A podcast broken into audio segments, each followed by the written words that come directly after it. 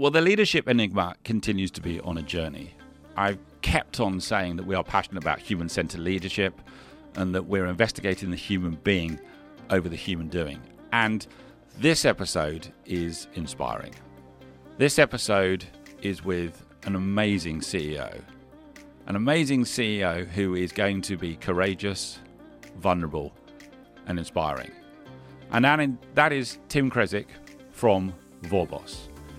And he will tell you the story of how he has battled and become successful, but at what price. And he will talk about the challenge and the loneliness and the mental health and the grit and the determination and his focus on never stopping. But above all else, he'll talk about how he has had to really be human centered and kind to himself because he's always looking at how he can provide value to other people and make sure that those around him are safe and secure, but at what cost? So, the Leadership Enigma now is enjoying its ability to have unbelievable conversations with incredibly successful people. That's the human doing. But delve into the human being, the vulnerability, the courage, the inspiration behind the human being. Enjoy this episode.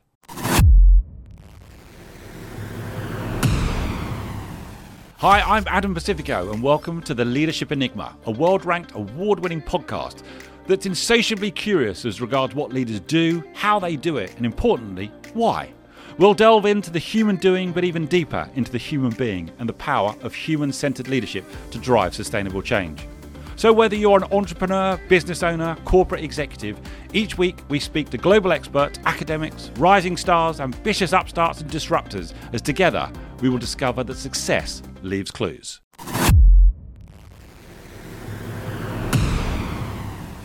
Tim, it's great to see you here on the Leadership Enigma. Thanks. For having me. How are you? Very good, thank you. We were just chatting before we actually went live, and uh, I've got to ask you: uh, any thoughts on the new studio? No, I love it. It's good. I've got to ask because it's only been up and running for a, a number of weeks, or yeah, indeed I'm, just I'm, a couple of months. I'm a few podcasts in now, and uh, I think this is this is pretty good setup. I think it, it rates rates rates at the top of the top of the pile so far. Well, I'm asking that deliberately because James will be sat in the other room, uh, probably giving you a thumbs up for that. Uh, listen, Tim, uh, it's a very, very brief introduction because I wanted people to really understand from you the journey that you've been on to become, uh, and dare I say this now, a young CEO. Very kind. Uh, of an organization, of a company. Can I call this telecoms? Is that correct if I say telecoms? You can. Uh, and then we have to immediately defend that we're not a dinosaur and we're not like the rest. well, we're going to come on to that, aren't we? Because there are some big traditional players in that particular sector. But just before we begin, just tell uh, everyone a little bit uh, about you. Sure. Um, I I'm, I'm like, I think you've you've highlighted that now. I, am 39 next month. Um, See what I mean, young. I've been. Uh, I've been. I don't feel young. Um, I feel well used at this point. Uh, but but I've been um, running this business for 17, just over 17 years now. Uh, so uh, background wise, um, yep. I I was born in the UK, but my family moved to Switzerland when when I was um, very very young. Uh, lived in Switzerland until I was 12, um, and then my family relocated to to the southwest. Right. Um, uh, had a real kind of change of environment there, where I, I sort of got put into what was at the time a, an all boys school, um, and um, uh, completed my sort of high school education in the southwest. Uh, managed to uh, get myself into uh, into Oxford University. Studied engineering with computer science. Right. Um, and after just over three, three and a half years, um, really just I think struggling with with quite a few, quite a few things there where where where I really just didn't want to complete, and so um, so I, I, left university.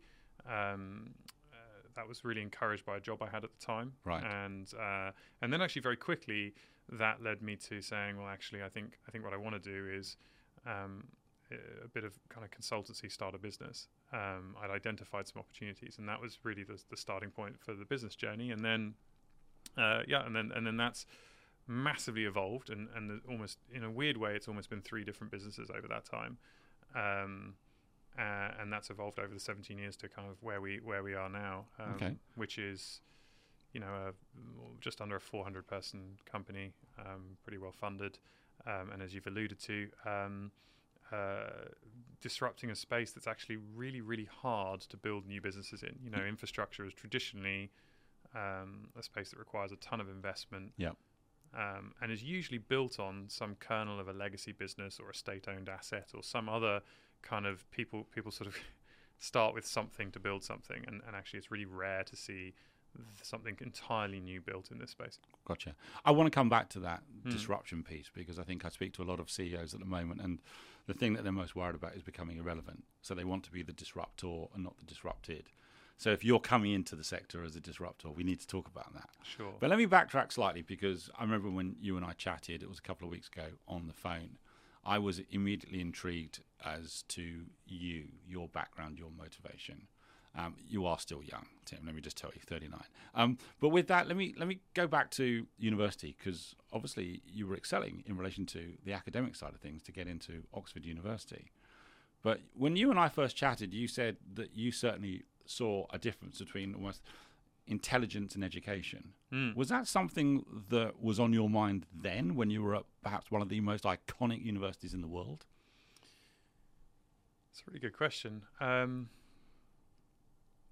I, don't I don't know. I don't think so. I think um, I think perhaps I, I had an experience. Um, at, at, it was around A level time. Yeah. Um, I uh, believe it or not, uh, I mean, doing an engineering degree at Oxford is actually essentially a maths degree uh, by any other measure or standard. It's Yeah. not known as being a particularly practical engineering degree compared with somewhere like Imperial College.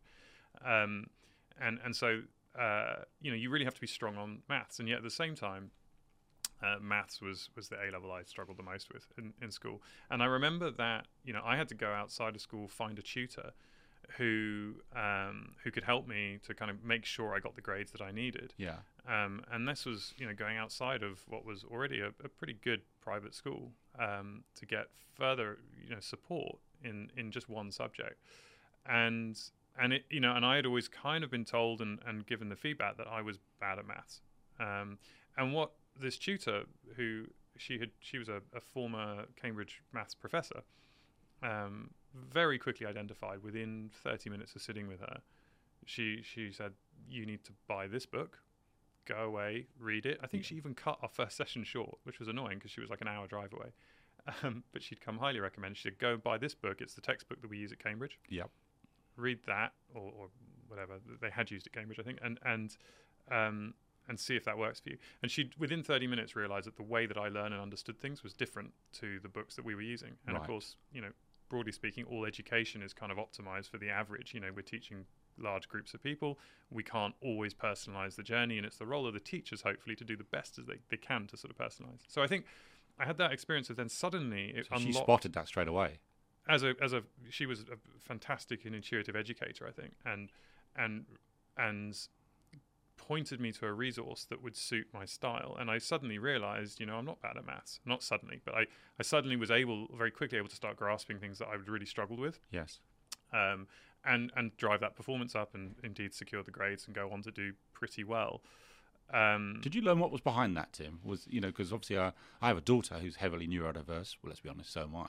Uh, and you, you know, did you some way find out that actually the way you learn or the way you deal with information was different for a specific reason? Well, the funny thing is, I sort of knew it already. Yeah. Um, I was a bit odd in that when I think when I was 16, sev- well, so when I was 17, I qualified as a sailing instructor, and and prior to that, I'd done a lot of. Um, I'd also done a lot of teaching under the supervision of a qualified instructor, Right. and there's a whole assistant instructor program that the, the RYA has for this, and Yeah. and so I'd actually done quite a bit of teaching at this point um, myself, um, or coaching of a, of a sport, Yeah. and um, and had very quickly figured out that the way different people understood, you know, that this was only going to work if you could quickly figure out what how they wanted to understand it and then explain it to them in terms that they understand. Like coaching any sport, yeah. you know, you, you understand the output you want. I need you to move in a certain way or carry out a certain action or, or behave in a certain way. Um, and the inputs you're going to need to create those outputs are going to be different. The outputs are going to be the same from everybody. That's what I'm looking for. But the inputs are going to be different. Otherwise, it would you almost wouldn't need a, an instructor. You know, otherwise you could just give them a book. And I think so. I, I kind of in, intuitively did know that at this point, Right. but but I perhaps hadn't connected that it applied to academia as well and, and learning actually more generally. I think your your world of understanding or universe of understanding around around education is sort of so structured and rigid as like you think about it in subjects you think about like history and science and we're quite maths. cookie cutter aren't we in this and country and rather well? than just this yeah this holistic sense of of Yeah. of learning and self-teaching and so on so i think i think it, that was a that was a process for me to kind of realize and and it, and it also empowered me to start to be a bit more stubborn about if i didn't understand something don't assume i can't do it just assume that i need different material right so I certainly learned uh, that that triggered for me a habit which I've maintained to this day and which I try and coach on as well, which is, you know, if you don't understand it, go go and try something else. And now, less so now, but but typically if I'm there's something I want to learn, I'll go and you know I used to go to the bookshop or the library, take three or four books out right. on it, even ask the librarian what are the four most common books people take out, take them all, go and sit in the corner, give each one 15, 20 minutes, and see which one speaks to me, which one starts to, if one of them can just get me a bit of understanding, and then I would sort of zero in on that and say, okay, this is probably the one that, that's going to work for me. Um, Now- Well, I'm going to come back to obviously you're now leading an organisation with 400 people, and I know you have quite strong thoughts in relation to how you lead and the impact that you have uh, as a leader, but also the the impact that the organisation has and the responsibility as well that you've got for the lived experience that all of those Mm. people ha- that have. So forgive me for for jumping around. You know, when we first um, spoke, and it was a couple of weeks ago, you described yourself as an outsider. yes. Tell me a little bit about what you meant by that. Well, I think um, uh, I think it's something that uh, I've, I've had quite a few conversations recently about it, which is an odd one. Yep. Um, the best, one of the best ways that this resonated for a group I spoke to recently was the concept of of home, um, and it was probably only in my 30s that I ever really had the, that that the concept that I think most people would consider to be home, and and I'll explain that as you know, growing up as a foreigner, I went to a, an American international school in, in Switzerland. Yeah. You, you, you know, it's not, um, and particularly in the '90s, um, that was a pretty closed society. Again, we're trying to remember sort of pre-internet. You know, there's, there's not, Oh, we remember there's not a lot of like other m- sort of multi-language content Mm. hanging around. It's actually quite difficult. You know, like even just the craving of like my aunt in the UK would would record TV shows and post us the VHS so we could watch. You know, English language TV. It wasn't like jump on YouTube and it's there. Do you know what I mean?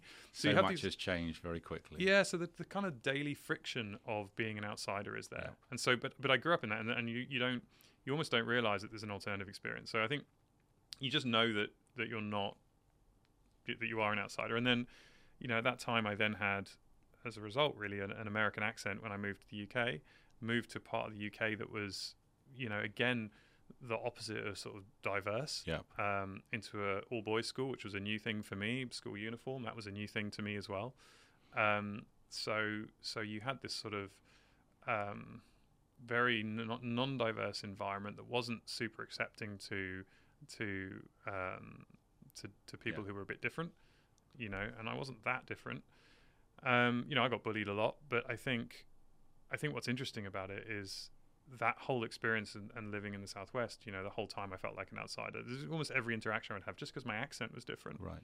you kind of you had people kind of be like you're not you're not from around here are you um, obviously university it's a different sort of melting pot and it was only sort of 2009 onwards when I moved to London and was able to sort of exist in this much more uh, diverse city where It's a real melting pot, isn't it? yeah, and and I think at that point you can kind of get lost in the crowd, which is kind of I've really enjoyed that, and it's actually that's a theme for me that kind of continues. Is I, I kind of love the anonymity sometimes. It's it's really I really love this idea that there are times that I can stand up at work and say something and people like really pay attention and listen, and and and it's quite you know they they see me as someone with with quite a lot of authority Yes. and then I can just sort of get on the tube and disappear, and no one knows who I am, and I could just be a, you know, I, I could You're be just a, Tim, right? I could be a mobile phone salesman. It doesn't matter, you know. I could be anyone, and I well, you work in telecoms, but yeah, exactly. So in many ways, yeah. Well, Um, is is there that difference between Tim being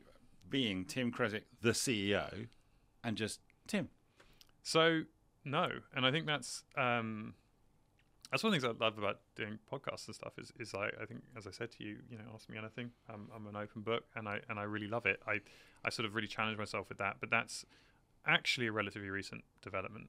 Right. Um, you know, I think about six years ago or so, I, I kind of challenged myself a bit harder to say I don't want to be wearing a mask at work. I don't want to be a different person, and it kind of coincided with realizing that good leadership means um, means not being invincible. Um. There are a few other things that come with that. You know, I, I, it would be wrong to sort of make it sound easy. It's a lot easier when it's not a small business. I'll give you a, a concrete example of yep.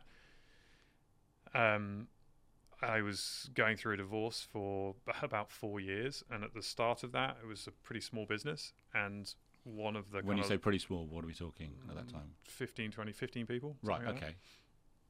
um, and one of the kind of logical consequences of the divorce process was that um, my my ex-wife was was actually ultimately, uh, you know, and her lawyers were putting the business at risk. There was a scenario in which they could kind of force the sale of the business, right? And that created this really difficult tension where you know, I couldn't really talk about that at work, or I felt I couldn't anyway. okay. Know, uh, because there, w- there was a chance that, you know, the smart people would sit up and go, hang on a second, uh, we could lose our jobs as a result of something totally out of our control. Yes. Maybe, you know, I've got a mortgage to pay. Maybe I'm not comfortable with that risk. And so this, this is a kind of a situation where you're like, you don't maybe have the ability to be totally transparent. Um, and so, I, don't get me wrong, it, it, there's a huge amount of privilege that comes with having in the mm. eyes of a lot of people yeah. achieved a lot and sort of being being uh, it's been a fascinating journey in the last few years of, of being um, kind of badged as a success uh, because actually I don't feel like I'm different or I've done anything differently but the simply the outcomes are there for people to say under normal circumstances we would say you're a successful person yes and then all of a sudden you can get away with a lot more you can just be yourself and people go oh that's okay you know, you can. It's a bit like you know Lewis Hamilton taking his dog everywhere, and they go, "Well, we're not dog friendly, but you are Lewis Hamilton." You know, it's give an inch and take a mile. In in well, it's yeah, it's just this sort of idea that you can you can almost be a little bit more eccentric. Yes. If if society views you as having been successful, and that's good and bad. You don't. I don't sort of feel like I want to abuse it. On the contrary, I almost feel like that's such a gift that it would be wrong to to not use it to its utmost potential. And what for me, what that means is I should be ruthlessly honest and transparent. I don't need to hide bits of myself that people might have judged previously. I don't have to be like, oh, I'll cover this tattoo up because someone might think I'm unprofessional and not take me seriously and not right. sign the deal. Because actually, I, I, I already have the platform that says that's not a problem. I know that you're naturally curious, and with this desire to be ruthlessly honest, where's that coming from, Tim? Well, I think it's it's it's this a challenge to myself. It's like a personal development thing. It's um, it was really freeing to sort of say, actually, I don't need to wear a mask at work. I don't need to be a different person. Um, I don't need to necessarily always have the answer, um, and and to sort of push myself to say, like, am I um, am I the same person at work that I am at home? What was you the know? catalyst? For, for, forgive me for interrupting. What was the catalyst for that? Because I've spoken to a couple of CEOs you're the third, by the way, now mm-hmm. who's, who's used the, the, reference to a mask. Two independently yeah. said to me, "It's time to take the mask off." You're now the third, yeah. so that's interesting. And and I I'm trying in my mind to work out why that phrase has suddenly been used by three CEOs. The last two who mentioned it, it was pandemic driven. Mm. But what do you think was the catalyst for you starting to think like that? Um, I think it was a bunch of things coming to head to a head. Um, you know, the, the on that sort of uh, personal mental health journey. Um, you know, I had I had a very good friend who was, you know, really trying to encourage me to to, to have therapy for for a long time um, because of you know issues in in my marriage and and you know that got particularly bad. I mean, it was at a point where right. you know I was I used to avoid going home. It was not a good okay. place to be. It was, you know, a fairly unpleasant environment, and and I think, um, and I and I felt powerless to kind of change it. I was really stuck in terms of what to do about it, and um, and meanwhile, feeling like as a leader, it was important that no matter what was going on in my personal life, what I always showed at work was sort of consistency, reliability, accountability. You know all of that. But I'm always here, and I am, and I am like standard Tim every single day. Doesn't matter what's going on outside.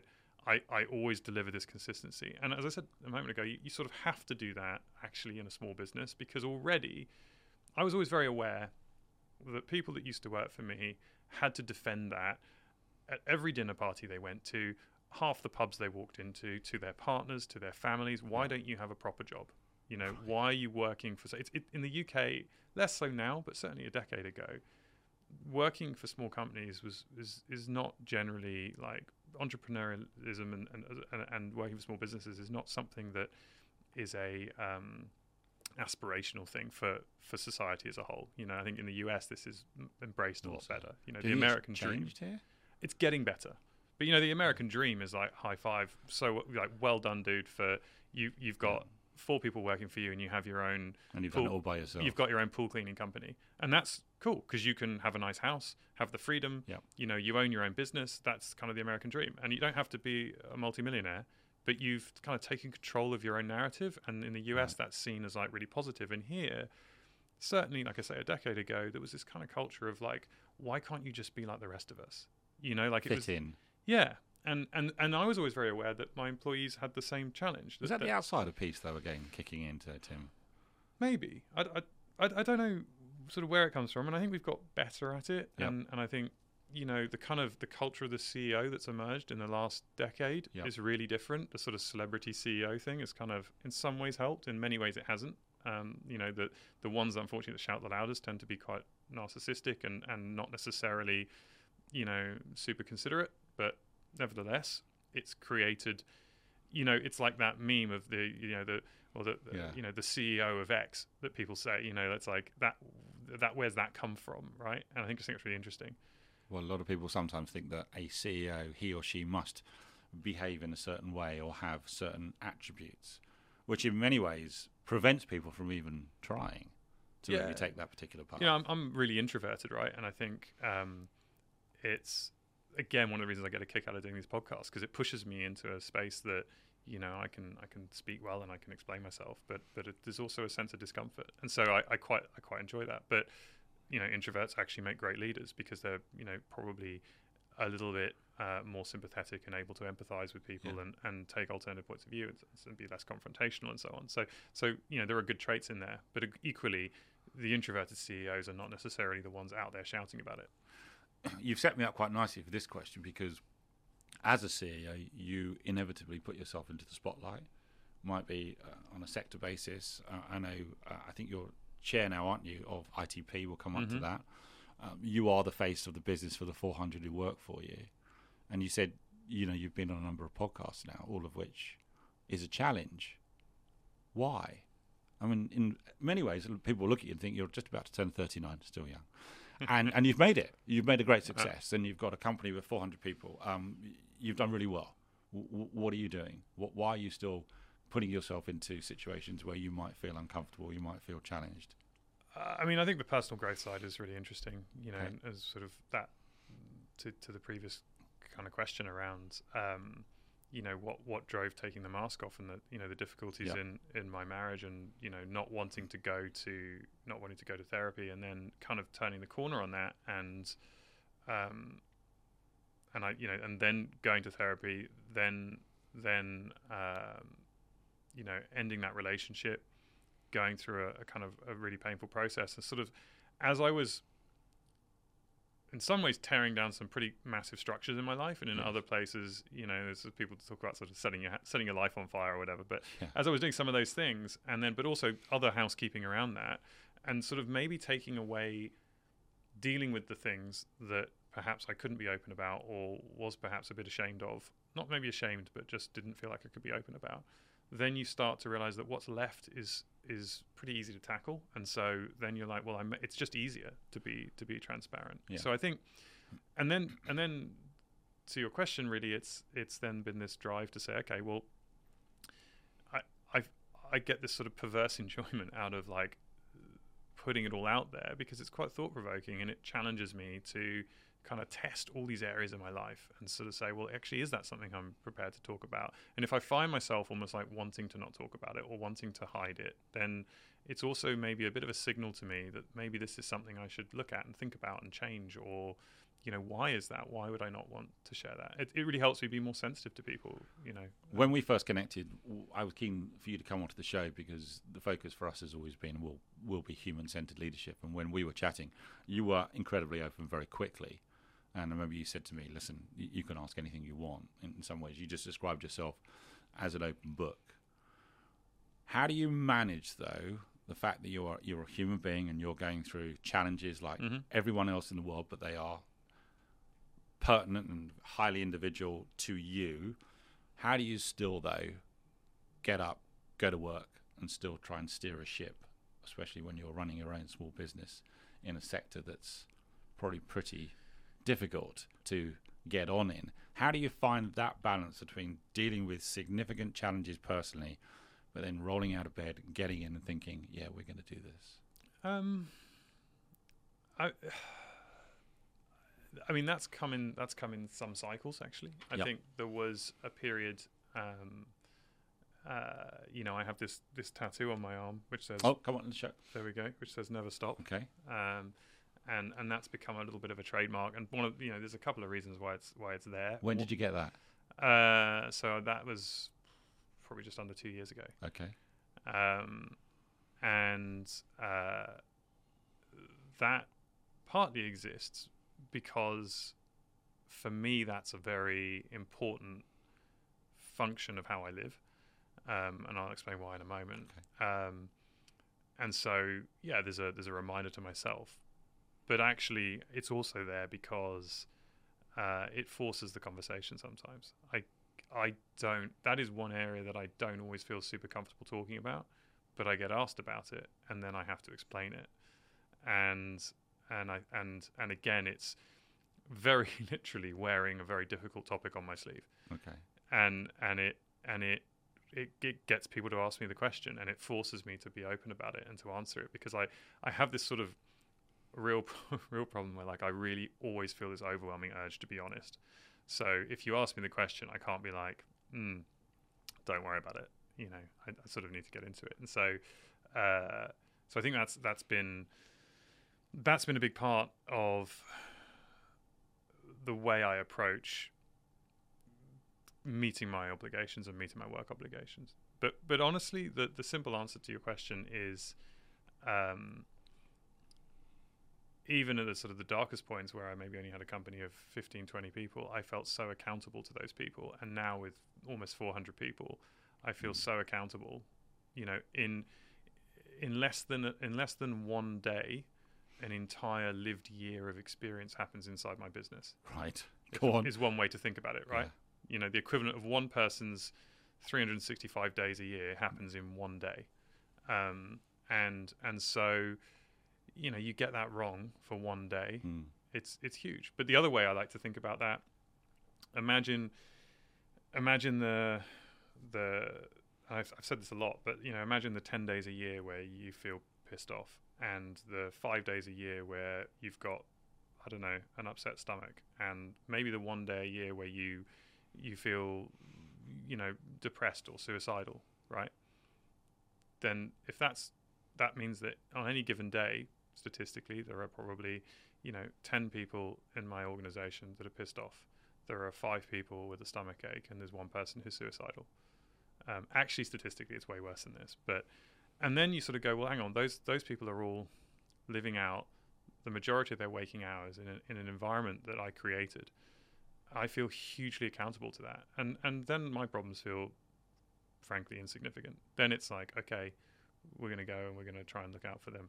Okay. So that's that's what gets me out of bed, and that's why I keep pushing. I, I want to come back to the tattoo, if I may. no, only only to, Yeah. I'll tell you why. I, and I've been very candid about this as well. You know, I ha- uh, my daughter, who is actually coming back from Thailand, 19, Mm-hmm. had some significant mental health challenges. Mm. The pandemic was, was pretty brutal to her, but she is a doodle board when it comes to tattoos. Yeah. But every tattoo has a significant meaning to her. And whilst that drives my wife mad in relation to the appearance of yet another tattoo, Yeah. each one is deeply personal to her in relation to experiences in her life. You, you kind of alluded to it, but what, what really was the driving force for you going out and getting that? Oh, it's so it's it's. I'm a pretty literal person, so it's not hard, right? Um, uh, I end of 2019 Yeah. uh, had a I was I was at a really low point. I think 2019, the end, you know, the last six months of 2019, my mental health declined from a, a, a pretty good place actually. Um, you could map it so so easily to um, and bearing in mind, just just for context, so my divorce process started in sort of April, May 2017. Okay. So at this point, I'm over two and a half years into a really acrimonious divorce, um, made almost entirely made more complicated by the fact that I had a business. Yeah. Um, and you said the business was at risk or potentially at risk. well, the business was my was my single biggest asset. Yeah. Um, and uh, and so you know that's certainly where where the lawyers wanted to focus their time. And of course, when you have a business that you know you are essentially the majority shareholder in, yeah. uh, there's not a market value for it. So you now are discussing, you know, what's this asset possibly worth? And and it turns out actually, bizarrely, there is not a lot of UK case law on this. So um, so that was that was problematic.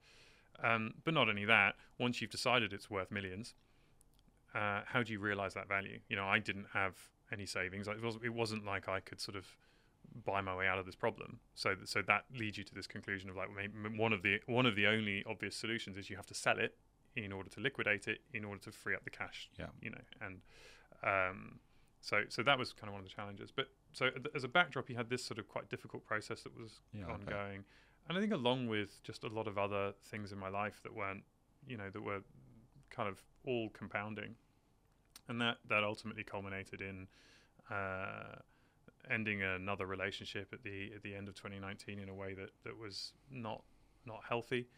Um, but as a result of me getting to a place where, um, being blunt, I, I didn't really, I didn't really want to live, and I don't mean that in a feeling suicidal, but just the um, that depression reaching a point where there wasn't, um, there was no emotion. You know, there's, there's a couple of really great. Um, there's a there's a uh, a great web comic that describes this actually, but but this it's so hard to explain now. But this absence of of any feeling, any reaction, any emotion, you're just uh, one it- numb. it's just completely sort of hollow. Um, and and that would I would go through periods of sort of just really debilitating, s- re- genuine, just in, an inability to function. Sometimes this would these episodes would last hours. Sometimes they would, generally hours. You know, like Okay. it could be uh, one to six hours of literally just being sat on the floor, unable to move. And the cycle that I sort of got into around that time was, um, uh, you know, that I could. It took a lot of time in the morning to build myself up, and then I could go to work, and I could do my job. Uh, sorry, I'm probably get a bit emotional talking about this, but but I could do my job, um, and and I really found it hard to go to bed at night um, because I knew that it was a reset. That every Right. morning I woke up in this situation where I had to kind of rebuild myself every morning. Mm. Uh, and so it was around that time that I kind of my hack for it was I used to grab a sharpie and I used to write on my arm. I used to write those words on my arm, never stop, and I would see that in the morning, and that would be uh, a motivation. Right. You know, it didn't it didn't fix it, but Was enough to get you started. it was a reminder that yesterday's me yeah i could kind of send a leave a leave a leave a message for kind of future me i Yeah. suppose um and uh, and that was a really helpful tool and reminder. Mm. but and this is where I- I've talked about it before this sort of weird sanitization paradox. That difficult period was also here's the paradox it was probably one of the most empowering times I had in the business. Because I felt invincible. The people I worked with knew something was wrong but they also saw an incredible drive at that time to push the business harder than we'd ever pushed before Right. and and it all stemmed because I would wake up at seven in the morning, and it would take me two or three hours Yeah. to build myself up to be able to leave the house and go to work, and it was awful every single morning, and uh, the cool part was by the time I arrived at the office, no one knew this, but I knew that the hardest part of my day was over. Right. The hardest thing, no matter what happened, at that time, you know, we were dealing with some litigation with a client and all sorts of other things were going on. we had a multi-million pound lawsuit with a customer that wasn't paying, and you know all sorts of stuff. And it just kind of washed over me because pers- partly I had this sort of emotional indifference to stuff that was going on a little bit, Yeah, you spoke about that. but but also because I just knew that the the hardest part, you know, the challenge I'd overcome that morning for Mm. me was was so much bigger than anything else I could encounter that it, it was like an invincibility cloak, and it it freed me to do things that I look back on now as like totally mad. Um, you know, we really really were able to, to work hard that you know that period, Yeah. and and this went on into 2020 those episodes I described, they sort of got fewer and fewer in, in between. And, and we're sort of, I'm at a point now where it's in a really healthy balance where, you know, I, I, just like anyone, I sort of have these moments of feeling a little bit down, but they're You're I- human. exactly, but, but actually now I'm able to manage this in a really different way as well and be really accepting about it. And Yeah. so, um, so actually I'm able to indulge those moments and be thoughtful about them and say, okay, why am I feeling this way? And the answer is often, I just am and that's really good that I can sort of explore it and then realize there is no reason. It just is. Mm. And then just be like, okay, and make a cup of tea and then go to bed. Was there anything or series of things or personal people who helped you start to have less episodes and start to feel stronger and be able to manage this? Because I, I guarantee there are many people listening to this who are thinking, I've been there Mm-hmm. or I am there in some way. How did you get out of that cycle or how did you get out of that series of episodes that you described? It was stubbornness. Um, I, I, I don't think there were any particular people. I had a few people around me that I think were there and, and sort of cared, but but I think And you? I didn't know, or at least probably didn't really understand. Right. Um, and one of the problems is you don't know how to describe this when it's happening to you, Mm. and particularly if it's for me the first time this had ever happened to me. It's you d- you don't really know where to go with that or how to talk about it. Right. Um, and also, you sort of don't care. If this is the problem, is Yeah. is that you don't even necessarily feel like you want to fix it. You just are. Um, so that was a challenge. Um, and and this is what I mean about sort of in many ways my work saved me because this sort of accountability I felt. You know, I've talked a bit about when you're a sole founder, the buck stops with you. Like there is Completely. a point where you know, if there's a piece of work that needs doing or something that has to happen because you've got the client meeting meeting at 9 a.m. and everyone's gone, Tim, I've, I've, I've stayed as long as I can, but I really have to go because it's my Yeah. it's my anniversary today and I have I've got dinner with my wife, whatever, and they've at 7 p.m. they check out and you're left there in a you know in a dark room on your own having to just fix this because no one else is going to do do it for you right you're on you are No one's going to care quite as much as you. ultimately there, well n- no one else is accountable to a point any more than you are so so you just get to this point where you're like it it is an intrinsically lonely endeavor and i think um because of that you know it it was the accountability i had to my people meant that i had something to Mm. get up and do every day.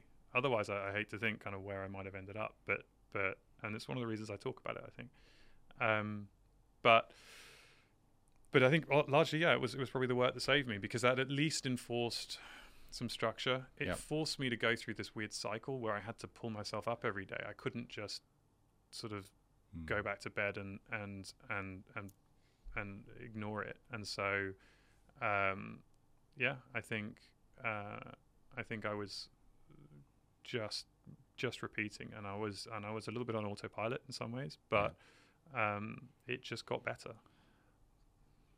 Listen, this is this is an inspiring story, and I'm that's why I think the the podcast is such a privilege because people come and say, "Hey, let's take a, a look under the bonnet, hood, if we're talking American." And I'm maybe I'm always surprised at just how personal a conversation I have with guests on a regular basis. So it is a privilege. It's also courageous, and it's also deeply vulnerable. And I hope that nowadays people see vulnerability from someone who is a senior leader as a huge strength. It's not a weakness. Mm-hmm. And I got taught a lesson, and I've mentioned this before by an amazing uh, Dr. Varen Rose, who was actually in Montenegro, who said to me, with the challenges that we had been through as a family with my daughter, and I've spoken openly about this, is that vulnerability is the ability of someone to really deeply understand their own personal needs and then having the courage to ask other people to help with those needs. hmm And in many ways, it sounds like you had to find your own route through that particular cycle with so much going on. And, and thankfully, as you say, you had the strength, the focus, and, and the purpose of the people who were part of the organization that drove you day to day. Vorboss at the moment is 400 strong, is going great guns, Yes. is doing amazing things in an arena or sector that might some might think is difficult to disrupt, traditional, full of the old guard. How am I doing, Tim? On on describing. Yeah, no, keep going. describe- This is great. describing this. So again, tell me why you've picked 17 years ago to build a business in what might or some might think is an unbelievably difficult arena. Did you just want the fight that you knew you were up against, or That would be such a good story if that were true, wouldn't it? I- That would, be, I- that would just be like way better than the truth. I don't know, but, but Um, you weren't picking an easy route. Uh, well, no, but okay. So the and and I sort of alluded to the fact that we maybe the business has been through sort of three Yes. generations almost. yep. So I, I can kind of quickly walk you through that. And, and so, um, I, I've I've always I say always I think from from my early teens I started taking an interest in um, coding and software. We have to say coding these days, but whatever. Uh, and and um, and I and I think uh, that was around the time you know people started wanting to build websites and these sorts of things. Yeah. I I've always had this fascination with sort of being useful and being able to get and, and a good measure of like being useful is can you get paid for something? You know, that's always that's always was interesting. That's to the acid test. Yeah, as a as a as a kid, that was like always this, this sort of interesting thing to me. Like, what Yeah. can I get paid for? And I had all sorts of things, whether it was I said like teaching sailing and being like there was something very gratifying about saying this is something I can do well enough that people will pay me to to learn. Right, Right. like that's you know through a through a school and, and the rest of it. So Mhm. it wasn't maybe the totally direct contact with the money that I had. You know, I had a salary and uh, whatever, but um, but then you know I was I think everybody now knows that this sort of anecdote, but I had a really lucrative lawn mowing business when I was 13, 14 years old. Um, you know, and that was Serial entrepreneur. yeah, and that, but there was so many really valuable lessons I learned from that, and then I got into doing kind of IT support for Yep. people locally and, and building websites for people at, at you know at, around the age of sort of sixteen.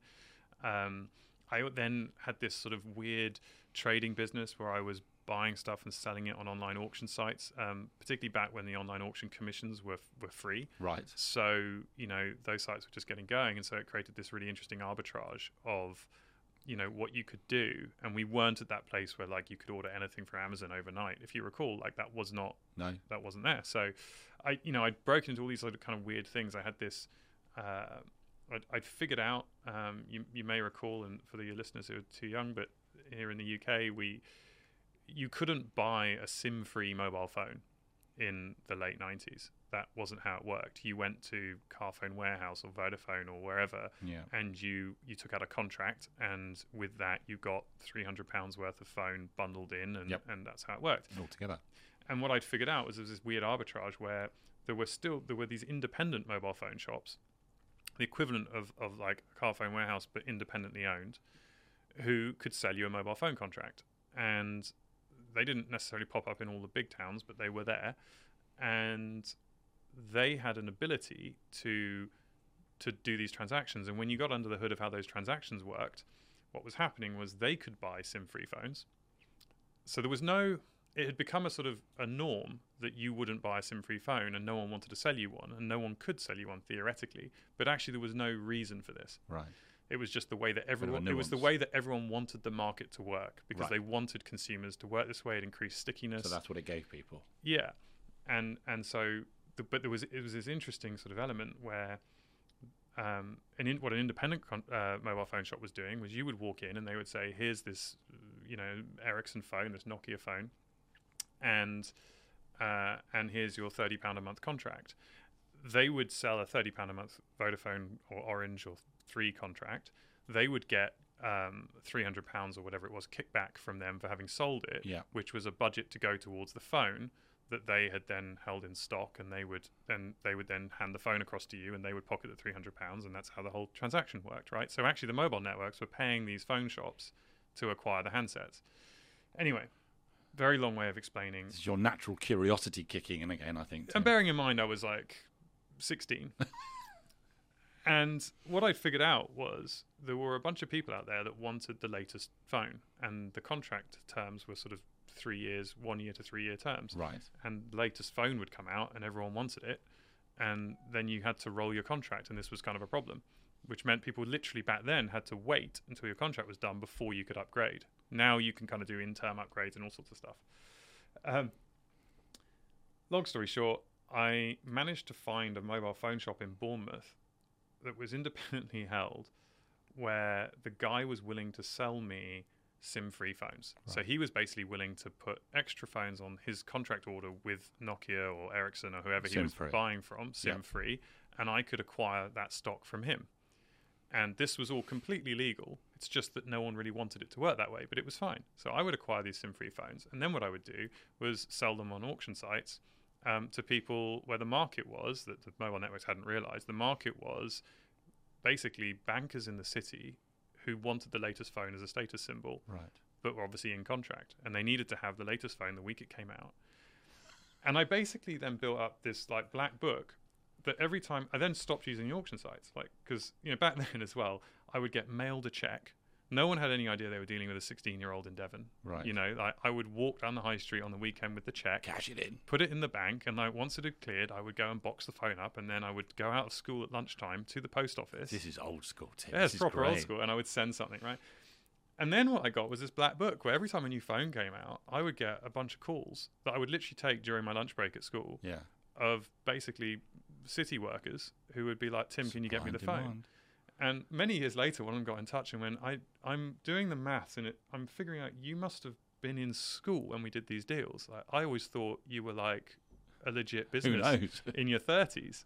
Um, yeah, hilarious. But anyway, so I had this, but it was a really interesting way for me to kind of explore the market, price arbitrage. okay. And I made good money just kind of trading phones this way.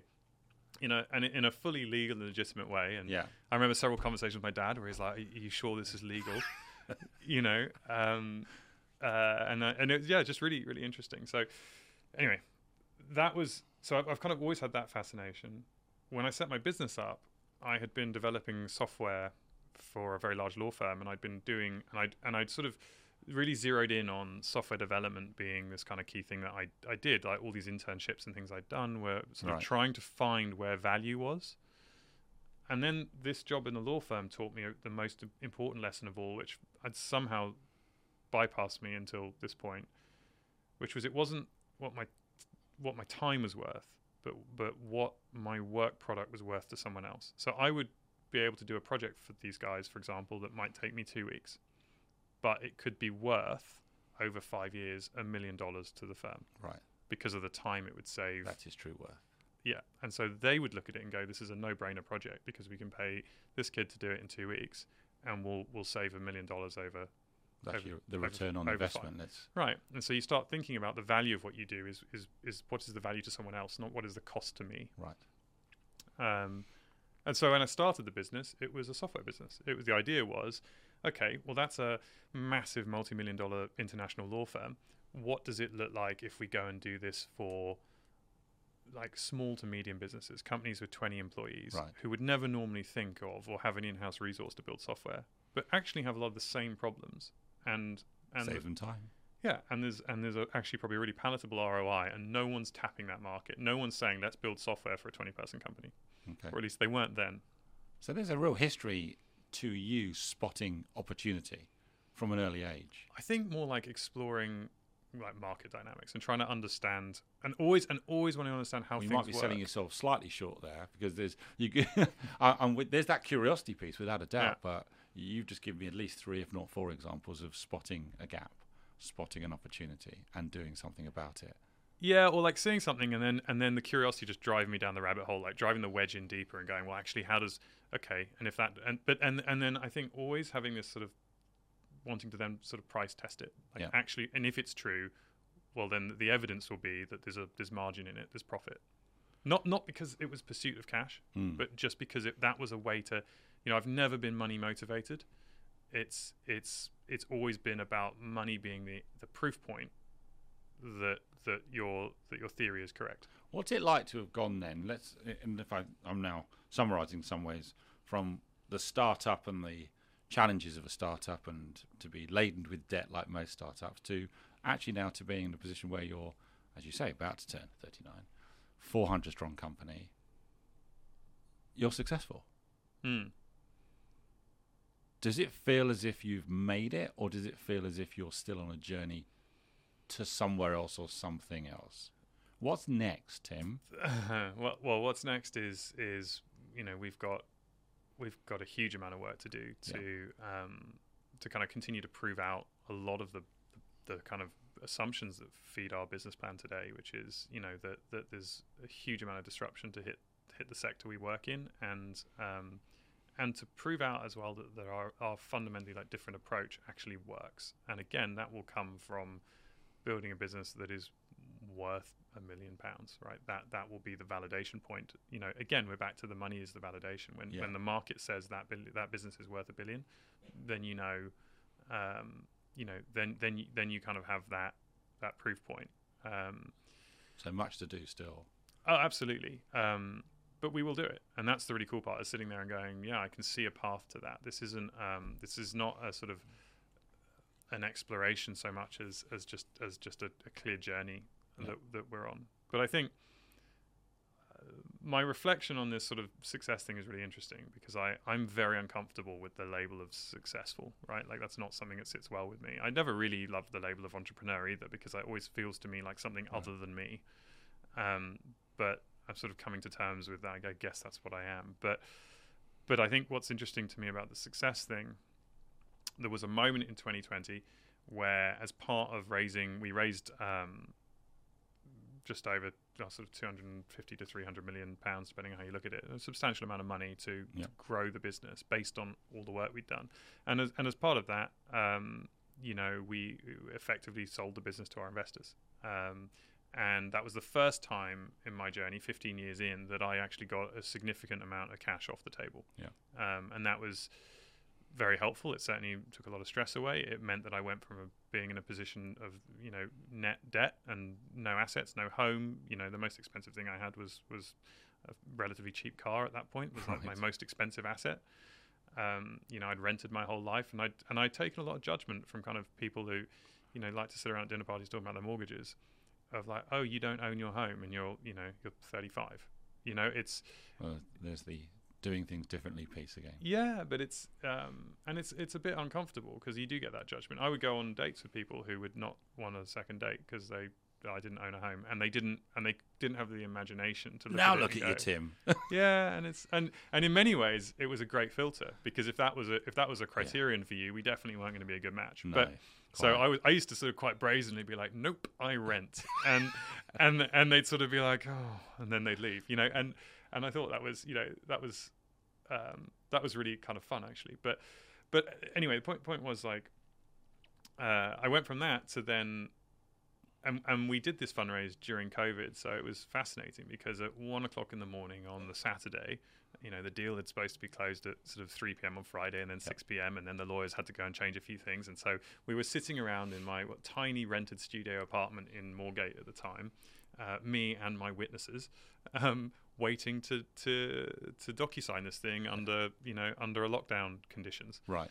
And uh, and in the space of you know a few mouse clicks, I go from being a net debtor to society, arguably, right, like on paper, Yep. uh, to being a millionaire, right? And and the funny thing is, you feel exactly the same. And the way I reflect, Still the same person, right? yeah, exactly. And and the thing is, it doesn't change. Clearly, anything I'd done in the previous fifteen years was exactly the same. I can't change history, right?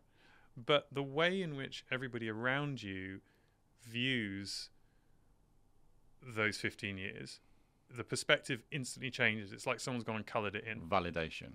and that validation which is not anything to do with me or how i feel about it or the actions i took and i was there i lived it you know i am the the log of what happened um, but the perspective of that is is entirely changed. And I always found that, or I have found that, to be a really interesting sort of study in human nature. Is that the way people um, case study. the way people respond to me and treat me, and the the way in which they sort of Yeah. now maybe listen to what I have to say, whereas would say, "What do you know?" You know, and I and I'm sort of fascinated by it because I don't particularly say anything differently. Yeah. Um, you know, it's it's exactly the same stuff. Um, it's just now people go, well, actually, hang on a second, maybe There is a societal case study, I think, here somewhere. Yeah, in in, in this story. it's Uh, fascinating. I, I mean, I'm really grateful for you having such a candid conversation. My kind of final question is: with all of the experiences that you've gone through, and, and the journey that you've just described as well from a business point of view, what do you think has been the most important leadership lesson for you? Something that you would want to share? It's almost an unfair question, isn't it? It really is. But is there is there something almost that's just front of mind for you, Tim? Um, I think there's probably a few things, but um, but for me, that that sort of authenticity piece is is really really important. You know, I I genuinely feel like a lot of what I do is is um, to try and make an impact for the people we have. Yeah. Um, I'll, I'll probably get told off for saying this, but you know, I uh, building a massive fiber network It's not particularly uh, interesting to most people. Um, if we didn't do it, somebody else probably would eventually. Mm. Um, you know, these these things will emerge. I think where we have a more interesting opportunity is in the thousands of lives that we will impact one way or another. And I think to me that is the From a connectivity piece, or No, from just from a business piece. I think we do things super differently. Um, you know, we do put a huge bias on intelligence versus education to kind of bring that all the way back. You know, to try and hire people who have the potential, but uh, often poorly educated, or the systems failed them, or whatever. And, and we Mm. sort of work with that raw material, and and then the lessons we teach them about management and how to treat people and how we behave as a business Yeah. and and the safety and, and the sort of things we give them bear in mind that they'll go on and work another 40 years in other jobs and they'll take the lessons they learned here when they're managing teams the way that they manage those teams will be there's a influenced. legacy piece there, isn't they'll there? be influenced by what by what they've learned at Vorboss and I think I find that is in, incredibly powerful and also incredibly daunting. And so I think I think you know that's probably when I say that authenticity piece, it's that sort of extremely humbling thing of approaching the job and mm. saying, you know, it's that sort of great power, great responsibility thing of of wanting to do that in an incredibly responsible and accountable way to say we can be really proud of what we did and the impact we created, the human impact was really positive. Well, they can check out the company side on vorboss.com, I believe. Yes. Um, and it's on the screens behind us. Listen, it's been amazing for you to come in and have a conversation. I, I have a feeling that you and I probably need to have another conversation uh, as well. So let's uh, let's get this one out there. But I also think there was so much rich content that it may well be that we need to meet again, Tim, and dig down into oh, I'd love that. some of these. So I'm really grateful for you coming on the show and taking the time to chat. Many thanks. Thanks, Adam. Cheers.